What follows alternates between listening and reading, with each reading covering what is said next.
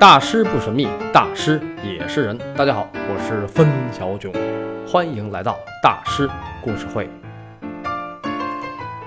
梵高的故事已经讲了四个月，一直有朋友跟我说：“你怎么不多讲讲大师的画儿？”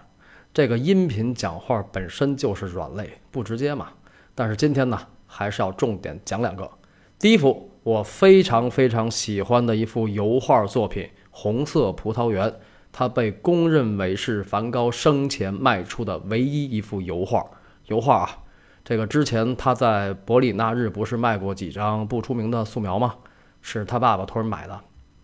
啊，当然也有说法说梵高生前还卖出过一幅自画像，但是呢也没有具体的考证，呃也说不清是哪幅自画像。所以这个就是唯一的一幅油画。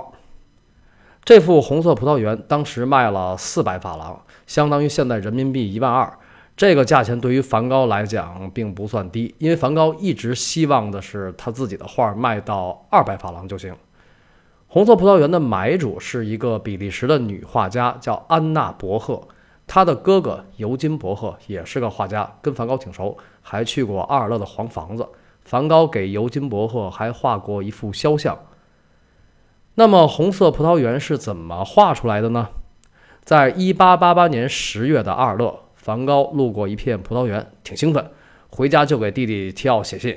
星期天，我看到了一片深得像红酒的葡萄田，落日的余晖将雨后的田野洒上了黄金和深红以及暗紫色。我沉浸在工作的发狂状态里，我要画出一个欢天喜地的普罗旺斯葡萄园。你看梵高当时的心情多好，为什么呢？一八八八年十月，梵高已经画出了四幅花瓶里的向日葵，而且高更在十月下旬来了。十一月，红色葡萄园创作完成。这幅画很明显的受到了高更的影响，比如画面里那些低头弯腰劳作的妇女，并不是阿尔人的打扮，而是一身布列塔尼人的装束。这是为什么呢？因为高更来阿尔勒之前就在布列塔尼半岛。高更一到阿尔勒就跟梵高说：“哎，我告诉你啊，布列塔尼那地儿特别好，特美，而且海鲜好吃，还便宜。”这要这么聊就不是大师了。稍微说一下布列塔尼，布列塔尼在法国的西北角。法国的版图不是像个六边形吗？布列塔尼就是六边形的那个左上角，向北隔着英吉利海峡，对着大不列颠岛。所以布列塔尼也叫小不列颠，它被称为法国的天涯海角和大地的尽头，因为再走就进大西洋了嘛。这个海滨地区远离工业，民风淳朴。我现在放的背景音乐就是布列塔尼的传统音乐。那么高更呢？一共去过三次布列塔尼，1888年是第二次。那有一个地方叫阿旺桥，高更在阿旺桥跟贝尔纳聊得特别好。哎，贝尔纳啊，咱们前面讲过，梵高重要的生命挚友和幕后推手。高更跟贝尔纳后来在1889年还一块办过一次画展，然后办完画展就闹掰了。这个具体的事儿，咱们等讲高更的时候再讲。阿旺桥那个地方有点像当初的丽江，原始、安静、闲散，后来就不行了，因为去的人多了，就成了旅游点了吧。所以高更第三次去布列塔尼就换了一个地儿。高更有大量的作品是表现布列塔尼的，比如布列塔尼的少女啊，布列塔尼的猪倌啊，布列塔尼的甘草垛呀。比较著名的有黄色基督和布道后的幻想。布道后的幻想也叫雅各与天使的搏斗，这是圣经里的一个典故。这个画面中画了很多像修女一样的布列塔尼女子，其他的作品里也有这样穿着的女子，就是白色的帽子、白色的披肩、深色的裙子。其实呢，那个不是修女，那就是布列塔尼女子平时的装束，下地干活也那么穿。布列塔尼人普遍信仰天主教，呃，就是今天去那儿也是教堂、十字架比比皆是。宗教对于布列塔尼人来讲是一种极其重要的精神寄托，信仰虔诚的人总是能恪守着传统的生活方式，勤劳朴素，读经祷告。这种虔诚而单纯的生活方式，正是梵高所向往的。所以呢。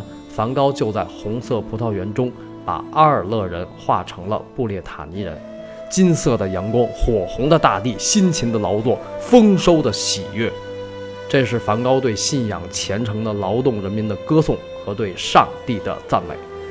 梵高的大部分作品都跟上帝有关，中心思想都是在表现圣经的内容，这也是他后来火了的一个重要原因。信上帝得永生是西方的主流价值观。那么《红色葡萄园》是怎么卖出去的呢？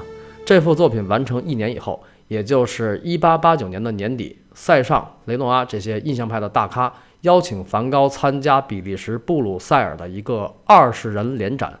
当时梵高正在圣雷米住院，所以他就托人带去了《红色葡萄园》等六幅油画作品。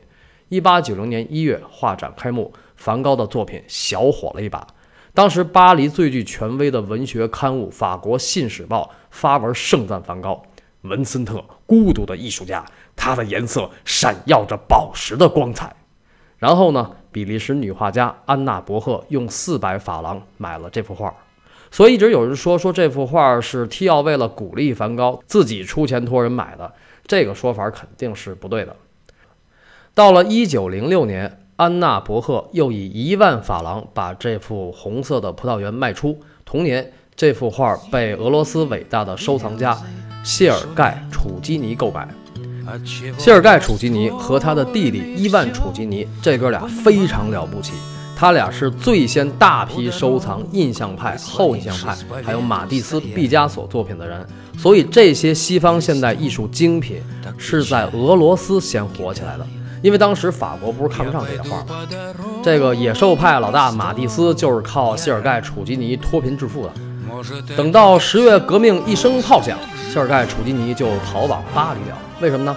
这个收藏大批名画，这就是资产阶级大资本家呀，不走就被革命了。这样呢，三百多件西方现代艺术精品就留在了他莫斯科的家里，包括梵高这幅二的红色葡萄园。因为谢尔盖·楚基尼的藏品太多，房子太好，这个房子是他爸爸留给他的大豪宅，叫特鲁别茨科伊宫。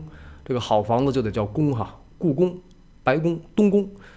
但是呢，在红色苏维埃的伟大领导下，豪宅和名画必须全部收归国有。房子改了个名儿，叫苏联国立新西方艺术博物馆。后来呢，斯大林说这些藏品非常的资本主义，不能给人民看，就把那个博物馆给关了，然后把这些大师的作品转移到了列宁格勒东宫美术馆，啊，真的到了东宫了。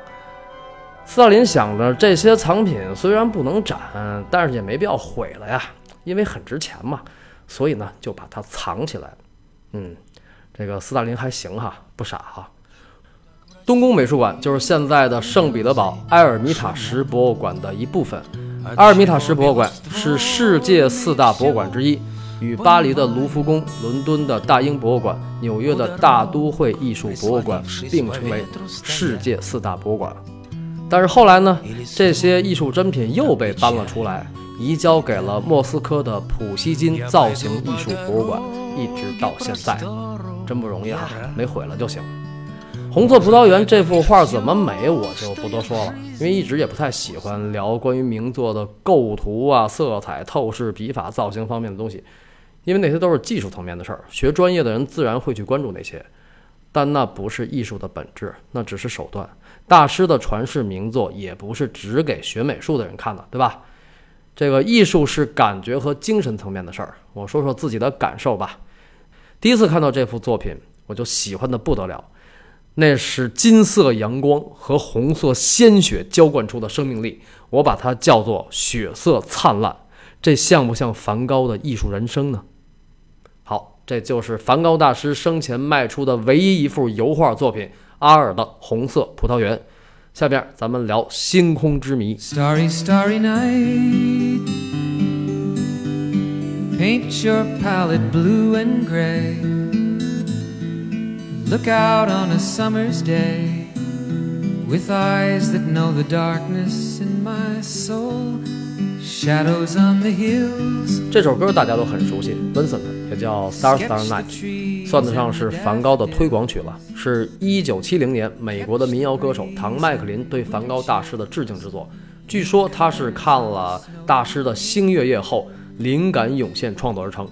难能可贵的是，唐麦克林非常用心地读过梵高日记，因为这歌里有的歌词就是梵高的原话。比如第三句：“Look out on a summer's day。”哎，不好意思，献丑了啊。Look out on a summer's day，就是梵高在圣雷米住院期间说过的原话。一八八九年的夏季，在医院的晚上，梵高经常从房间里望向窗外，遥望东边阿尔皮勒山的星空，由此产生创作的冲动。但是星月夜让我想起的却是大师说过的另一句话：“我们以死亡为翼，穿梭群星。”第一次看到这句话时，我好激动。画面上的丝柏像黑色的火焰一样升腾而起，日月同辉，星空璀璨。这。是我们眼睛看到的东西。那么，大师想表现的是什么呢？他想诉说的是什么呢？有人说生命力啊，这话说的，大师所有的作品都在表现生命力。还有人说生与死、涅槃，这个稍微文艺点的人都能感觉到这一点。但是，生存还是毁灭，这是一个问题。对于梵高大师来讲，生与死到底是什么问题呢？我刚才说了。梵高的大部分作品都跟上帝有关。蒋勋先生曾说：“艺术从来不是梵高的起点，或许也不是他的终点。”而梵高自己说：“我的内心从未改变，我依然一味的坚持信仰和热爱，获得安宁与抚慰依然是终极目的，伤痛也依然是获得救赎的终极情感。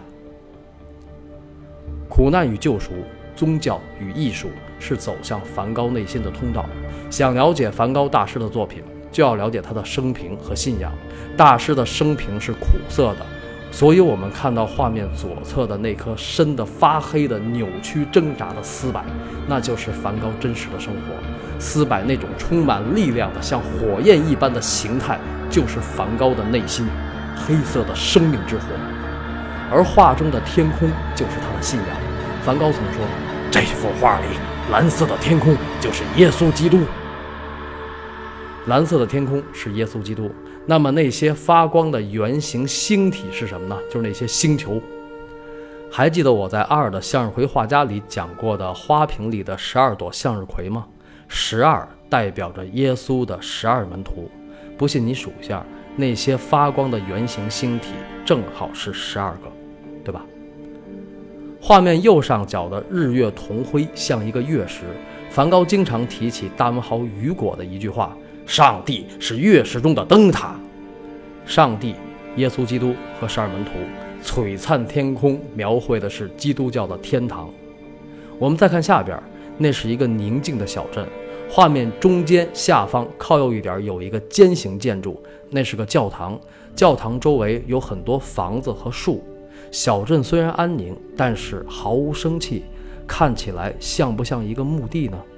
对，人世间的教堂和房子，在大师眼里就是墓地。